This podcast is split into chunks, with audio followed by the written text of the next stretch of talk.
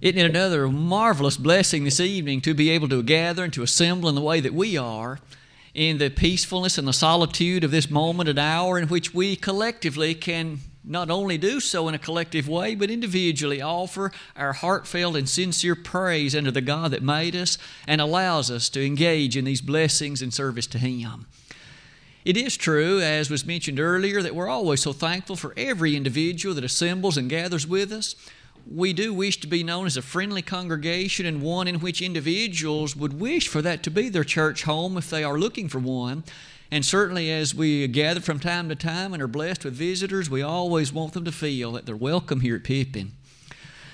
Tonight, as you look at the wall to my left, you probably appreciated even in the bulletin this morning that we were going to give some appreciation to the name of God tonight. And in so doing, I might suggest to you these opening comments that really present a continuation. It is true, isn't it, that some two weeks ago on the Sunday evening lesson, we basically then considered a lesson entitled Knowing God. What is involved in knowing God? And at that time, we came to see, didn't we, that knowing God is vitally significant as expressed in the Bible. In fact, those who do not know Him are said to be those that will be the recipients of eternal doom and ruin in that awful, awful place known as Gehenna. But in addition to that, we learned about God the Father and God the Son and God the Spirit, and we appreciated various texts that highlighted the beautiful appreciation in all of that.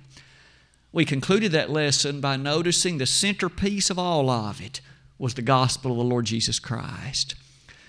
Tonight, as we continue that series of lessons, it seems entirely fair to ask about the name of God.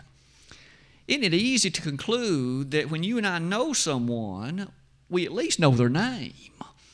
We at least have an understanding of that name by which they're called. Doesn't it seem fair to assume that the same is true of God?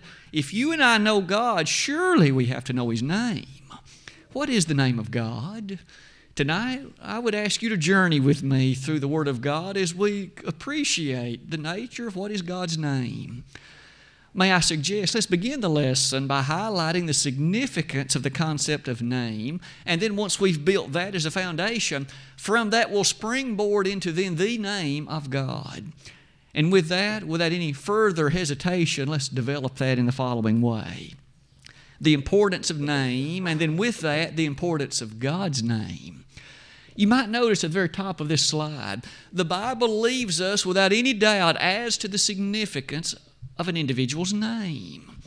In fact, isn't it amazingly true that you and I can quickly recollect a number of instances in which individuals had their names changed by the God of heaven? In Genesis chapter 12, you and I encounter a gentleman named Abram, and we learn to appreciate him with such a great deal of respect. However, when we arrive at Genesis 17:5, that gentleman's name was changed by God from Abram to Abraham. And you and I remember that, of course, there was a great significance attached to the character of that name. The name Abraham means father of many nations. And although at that time Abram did not have the son of promise yet, in Genesis 21, Isaac would be born to he and Sarah. And of course, later on in Scripture, we find that lovely prophecy in which it was stated that in thy seed, Abraham, shall all the nations of the earth be blessed, because thou hast obeyed my voice. Genesis 22 18. No wonder then, when we arrive at Galatians 3, we find that utilized as the very character of the fulfillment of prophecy.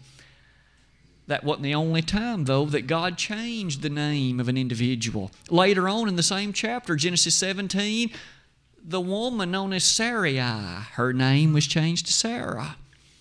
We again remember God was the initiator of that name changed. It was for the purpose of the fact she would be known as then that mother of Isaac, the one who is in fact that son of promise. And God fulfilled his promise in that even in that older age, she brought forth a son. Maybe yet another example. In Genesis 32, the closing paragraph to that chapter, wasn't it there on that occasion that one more time the man whose name was Jacob, we remember that his name was changed to Israel. Isn't it still amazing that as you and I read the thoroughness of the Old Testament and we encounter time after time the Israelites, it is, of course, the very descendants of that one whose name was changed to Israel. That name means one who has power with God or one who strives with God. It brings us maybe to one final example. This one in the heart of the New Testament. In Acts 13, that individual, previously known as Saul, his name was that which became to be known as Paul, the one who wrote roughly half the New Testament, as you and I appreciate it by book number at least. Changing of the name, all those instances were brought about by God. And they were brought forth through the avenue of recognition of what that individual would become in the fulfillment of appropriate prophecy and promise. The highlight of that leads me to that next comment. You and I know well that even the name as it relates to you and to me, the name by which we're called, that too is expressly delivered in, in Scripture. We aren't left to wonder. It's the name Christian, isn't it? Acts 11 26, Acts 26 28, 1 Peter 4 16, all of them highlight that that God given name by which the followers of Christ are to be known is Christian. There is to be no substitute, no hyphenation attacking something else to it. It's Christian, and aren't we thankful for the simplicity, for the beauty, and for the power of that name? It is a fulfillment of the prophecy of Isaiah 62, verse number 2. Having said all those things, might we comment? If we've at least appreciated the value and the significance of an individual's name, what about God's name? Do you suppose it's vital? Is it important? Is it significant to know His name? Look with me at some of these verses. The Bible says a great deal about the name of God. Why don't we begin a somewhat brief consideration with these comments? How valuable it is to know God's name. On the occasion in the Old Testament when Solomon presided over that situation when the temple was being finished and when it was being dedicated, he made a pronouncement in 1 Kings 8:43 about the blessing that attaches to knowing God's name. Isn't that interesting?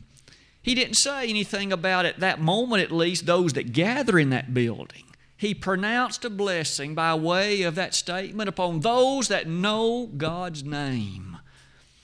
Look furthermore in Psalm 9, verse number 10, the text that was read in our hearing just a minute ago by Brother Greg. It was on that occasion that you notice it said that those that know God's name will trust in Him and they will experience the fullness of His blessings. Question Doesn't that suggest the immediate needfulness of knowing His name? It seems evident, doesn't it? Look at another consideration.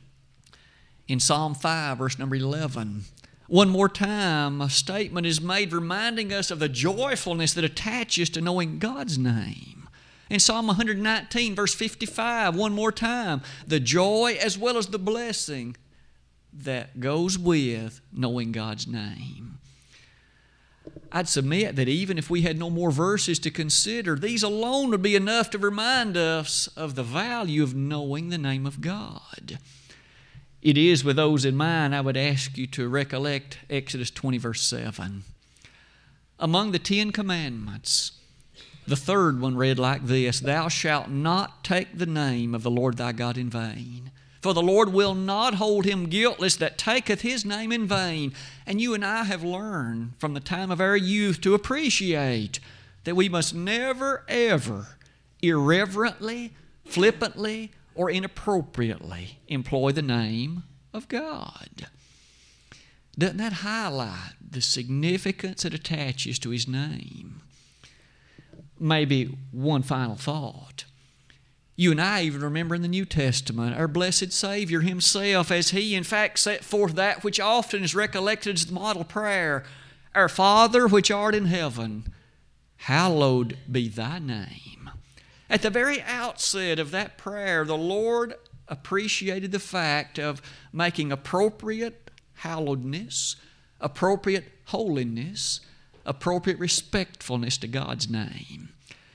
Oh, if only our world had a deeper appreciation and a heightened pursuit of the specialness of God's name. As you can see near the bottom of that slide, I think it's intriguing that in Hebrews 2, verse 12, there, nestled near the beginning of that book of Hebrews, is a statement that in the midst of the church, that which is you and me, is a statement in which we shall sing about God's name. We often do that in our songs, don't we?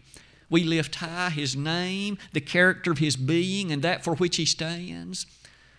God's name is very essential, isn't it? No wonder as we close that slide, we're in position to ask so, what is His name? If it's so important to know it, if trusting God comes along with it, if blessings and fruition and appreciation in life follow it, what is it? Wouldn't you like to know His name? As we turn the slide over to the next one, I'm going to ask that we turn our attention to a text in which God told us what His name is. Please turn with me to Exodus chapter number 3. Found near the beginning of that book of Exodus, we encounter the following remarkable saga. You remember the scene with me well. The children of Israel at that time were still in Egyptian bondage, but God had in mind to call a specific individual, namely Moses, such that he would be the one to lead the people out of bondage.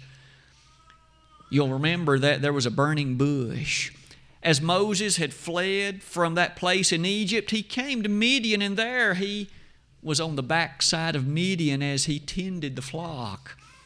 It was on that occasion this bush caught fire and it burned, but the bush was not consumed. And Moses, needless to say, was startled by this. He even made the decision I'll turn aside to look at the bush, how it's not consumed. It is at that point that a conversation ensued. God, in fact, reminded him, The ground on which you stand is holy ground. Take the shoes off thy feet. In light of that which follows, you'll remember not to read all the verses in between, but an amazing commission was given. Let me ask you to pick up as we begin reading in verse number 11. Exodus chapter 3, verse number 11. And Moses said unto God, Who am I? that I should go unto Pharaoh and that I should bring forth the children of Israel out of Egypt. I'll stop and make some comments along the way, but you'll notice after God had commissioned Moses, Moses, I want you to be the instrument by which my people shall be freed, for I have heard their groaning, I've heard their cries. Moses' first reply, Who am I? Moses did not feel appropriate to be the one to go. He felt a bit unqualified. He felt a bit inadequate. Note the next verse. And he said, That's God. And he said, Surely I will be with thee, and this shall be a token unto thee that I have sent thee. When thou hast brought forth the people out of Egypt, ye shall serve God upon this mountain. The very mountain upon which Moses then stood God made a promise to him once you have brought the people out of Egypt. And notice, God didn't say if you do, He said when you do, you will worship with them on this mountain. A great statement of confidence and assurance. Verse number 13 Moses said unto God, Behold, when I am come unto the children of Israel, and shall say unto them, The God of your fathers hath sent me unto you, and they shall say to me, What is his name? What shall I say unto them? Here's a perfect passage in which we now have Moses saying, When I go to these people, these who are your people, these who are slaves in Egypt, and I tell them, The God of your fathers has sent me, they're going to say, What is his name? What is his name? Verse 13 closes by saying, What shall I say unto them? This is the ideal time for God then to reveal what his name is.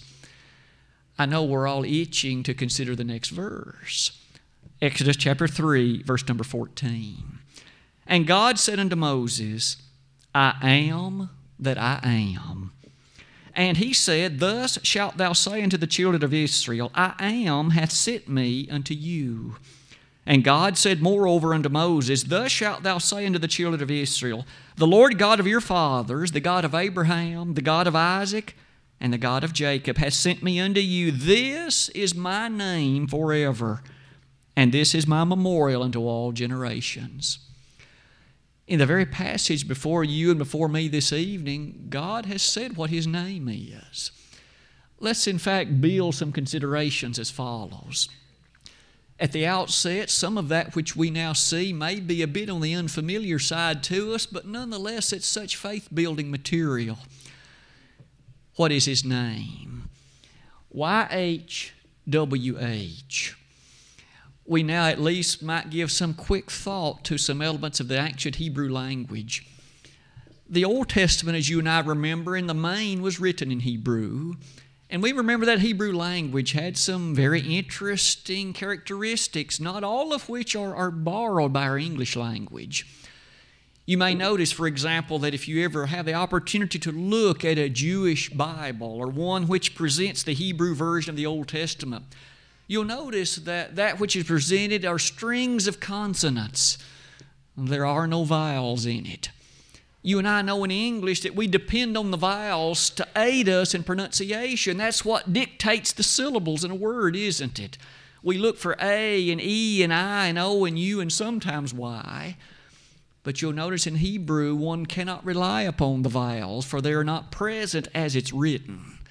Now, they are there as it's spoken, but not as it's written. You'll notice then that we encounter in the passage before us, God said, My name is YHWH. Isn't that interesting? In fact, that is by far the most commonly occurring way that God refers to Himself. 6,828 times in the Old Testament alone, God refers to Himself that way. 6,828 times. The next closest reference is not anywhere near that much in number, it's even less than 2,000. Surely, then, as you and I give thought to this YHWH, what is this word? What does it signify? What is His name? You may notice that sometimes that string of four letters, as it relates at least to the reference in God, is known as the Tetragrammaton. That's a fancy sounding word. It is nothing any more special than this. It's those four letters in that order in reference to God. And there has been much written over the centuries about the significance of them and the character of them and the way in which one should always properly respect them. YHWH. May I ask you to notice that in the ancient era, we, you and I remember well that the ancient Jews had a great respect for God and for His Word. They copied it meticulously. They made care not to make any mistakes as they copied it as much as possible. We might now ask this question when one of those ancient scribes arrived in the text to YHWH, what would they do? Well, I've tried to make a comment. They had such developed respect for God's Word, they never ever wanted His name to be taken flippantly, to be taken irreverently, to be taken in a way in which it could be considered as vain, for they knew the powerful danger of Exodus 20, verse 7. And so this is what they did. Those scribes chose to write it differently. Rather than put YHWH as one would read along in it, they did the following. They inserted particular vowels that, in fact, changed it in such a way that it would never, ever be mispronounced. For they wanted to ensure that that would never happen. What vowels did they insert? they inserted the vowels from the word Lord, at least in, in, in, Hebrew. It's Adonai. And sometimes you'll notice that that is, of course, what appears to our day. It's the word Jehovah. And sometimes, as that appreciation for God is given, you might notice the way it developed. Take YHWH, but then insert the vowels from a different word, the word Adonai, the word Lord you might readily appreciate that that word Jehovah, then, as a reference to God, is not one that Jews look upon with favor. For basically, it comes about as a result of twisting that word YHWH and inserting into it what was never there. You and I, though, often appreciate then that Jehovah, as we've seen to this point, would not be recognized as the most basic of the names of God. Exodus 3, verse 14 said, I am, and that's YHWH. Look furthermore with me. You'll notice that I've given you a year reference there near the bottom of that slide. That word Jehovah that I mentioned previously, coming about as insertion of appropriate vowels, that didn't come about until basically the year 1518. Far, far after the Old Testament was fully completed and finished. May I submit to you, it appears, based on the original Hebrew, that that word Jehovah is not a good match to YHWH. In fact, those I'm told who are linguists would say it's an impossibility. We need to look further. What would then be a better name as God would have given us His name in this passage? YHWH. You'll notice at the bottom. What if we then look at that word again, YHWH, and ask, so how would a Hebrew have pronounced it? Again, we've learned that although no consonants were there, or rather no vowels were there, how would a Hebrew have pronounced it? I'm told that at the very bottom of that slide is the English way of spelling what likely they would have pronounced. Put an A in the first syllable and an E in the second one. Yahweh. You'll notice some write it with an additional A in the middle of the word. Let me just ask that I use Yahweh for the remainder of this lesson it appears that is much, much closer to the answer to the question What is His name? Yahweh. That's God's name. What does it mean? What's the significance of the beauty and the wonder of that name? Yahweh. Well, let's use the next slide to develop it. Notice here, God gave us something about what His name is. He said, My name is Yahweh. Isn't that amazing that here God responded to Moses' question and said, When they ask what's his name, here's what you tell them this is his name. With that in mind, look at some of the features in which you and I can appreciate then the appearance of that word. As you're reading through the King James Version of the Bible, you will nowhere find the letters YHWH. They're not there. Rather, the translators chose to insert something different. Let me ask you to notice for just a moment the opening verse of the 110th Psalm. The opening verse of Psalm number 110. I chose this one especially for the following reason it highlights two important considerations. This singular, singular verse is one which, interestingly, is quoted in the New Testament. But this verse reads as follows the Lord said unto my Lord, Sit thou at my right hand until I make thine enemies thy footstool. And as you read that, what do you notice about the word Lord? It occurs twice. Is it spelled exactly the same? It's clear there's a major difference. You'll notice the first one is in all capital letters capital L, capital O, capital R, capital D. The second one is capital L, then lowercase o r n d, correct? If you're reading again in the King James translation. Let me invite you to notice the first occurrence in that verse, the one with all capital letters in Hebrew is YHWH. The translators, when they encountered YHWH, wrote capital L O R D, and that, as you and I read it, should be a powerful reminder that is God's name in Hebrew, Yahweh.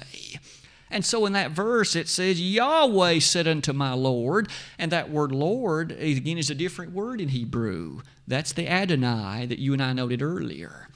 Yahweh said unto my Lord. Yahweh, that's his name with regard to that name, that occurrence, that appreciation, I'm sure that the wonderment now leads us back to Exodus chapter 3. What does that name mean? So often, names in the Old Testament, as you and I noted with Abraham, that meant father of many nations. And Jacob's name, again, had reference to one who strives and has power with God. Well, what does Yahweh mean?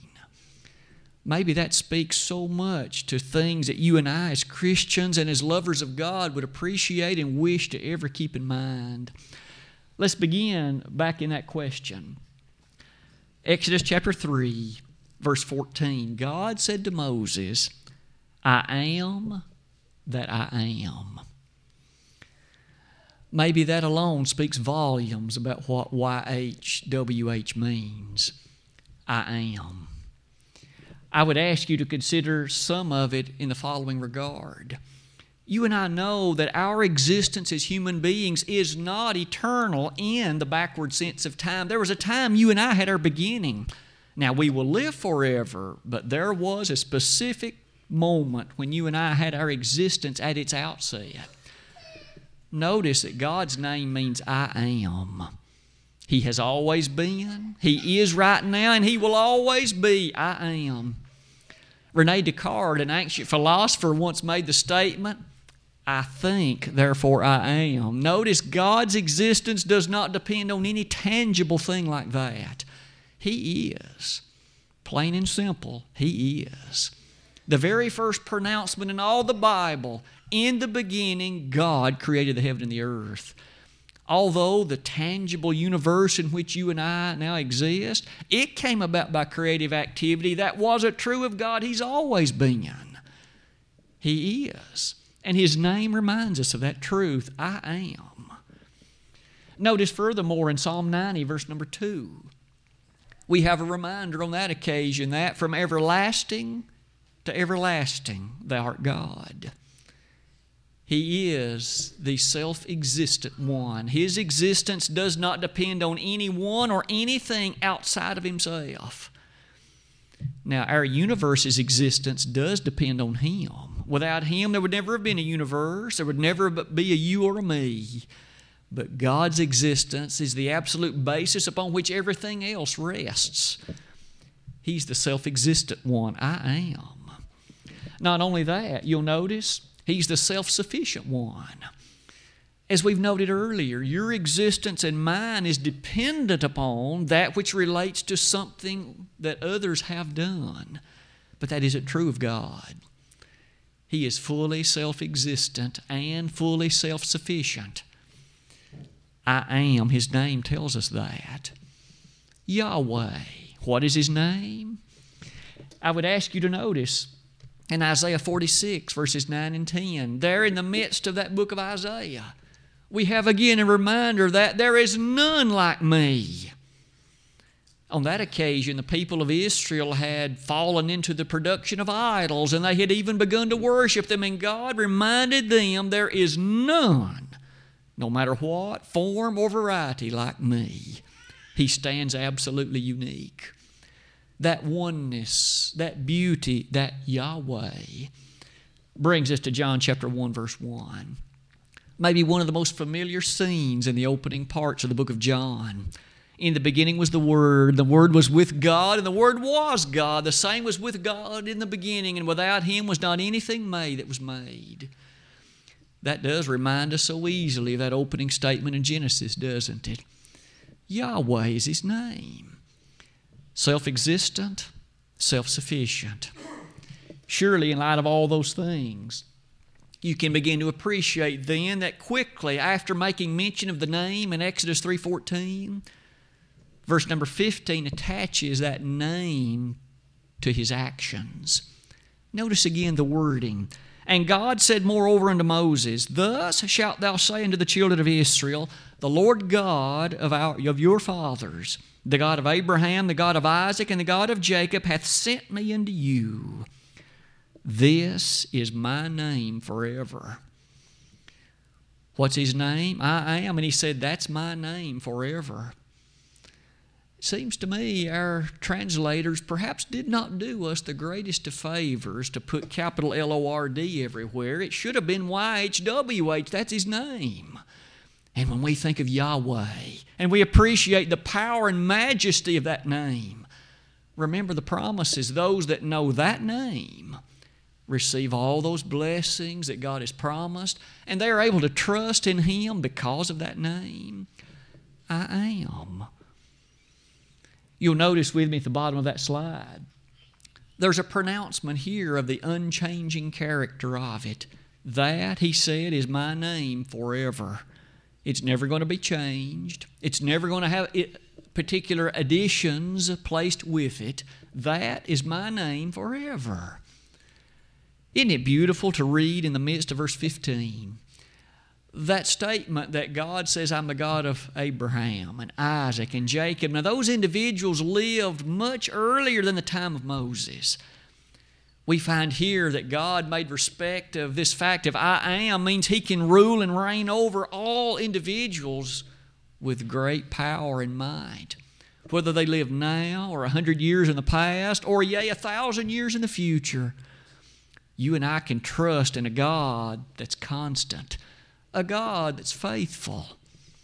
Didn't Paul frequently make mention of that attribute of God? God is faithful 1 Corinthians 10, verse 13, who will not suffer you to be tempted above that you're able, but will with the temptation also provide a way of escape. Can't we be thankful for the faithfulness of God? He's always true to His nature, He's always true to His character, and He's always true to that which is His will with respect to you and me. Yahweh is His name. As you close that slide with me, it perhaps leads us to some more thoughts and even additional considerations. What is His name? We've learned so far about Yahweh. But I'm sure you're perhaps wondering what about some of those other names that you and I have often noted are sometimes utilized to refer to Him? Yahweh isn't the only one. Surely it's the most occurring one, and with that there's come a great deal of realization by you and by me tonight. But look at these additional ones. Maybe you have heard of songs that make reference to El Shaddai. I know many years ago there was a song that, that often and very beautifully made reference to the great El Shaddai. That's another reference that sometimes can be used in reference to God. It doesn't occur all that often. But you'll notice it means the overpowering strength our God is such that His arm can bring about that which is His will. Jeremiah 32 17. Didn't Jesus Himself say in Matthew 19 26, with God all things are possible? Paul closed the Philippian letter in Philippians 4:13 by saying, "I can do all things through Christ which strengtheneth me." This might be the perfect time to make a statement of interjection. That text makes reference to the, to the Christ. Take a journey with me briefly into the closing verses of John chapter 8. Jesus, on that occasion, was involved in discussion with some Jews. They did not appreciate his message. In fact, they openly opposed him to the point where they ultimately took him to a cross. But on that occasion, the Lord entered into discussion with them. And in that discussion, Abraham was mentioned.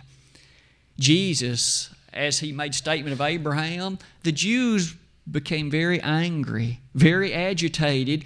In fact, they asked, How can you have known Abraham? You are far younger than he. There's no way you could have known him. Jesus then made this statement in verse 58 and 59 Before Abraham was, I am. Can you just hear the power now in that? Back in Exodus chapter 3, we notice God said, My name is I am, Yahweh. And then in John 8, verses 58 and 59, Jesus said, Before Abraham was, I am. He has always been. He is again the second member of the Godhead, and in so doing, we appreciate He too has the attributes of Yahweh. I am.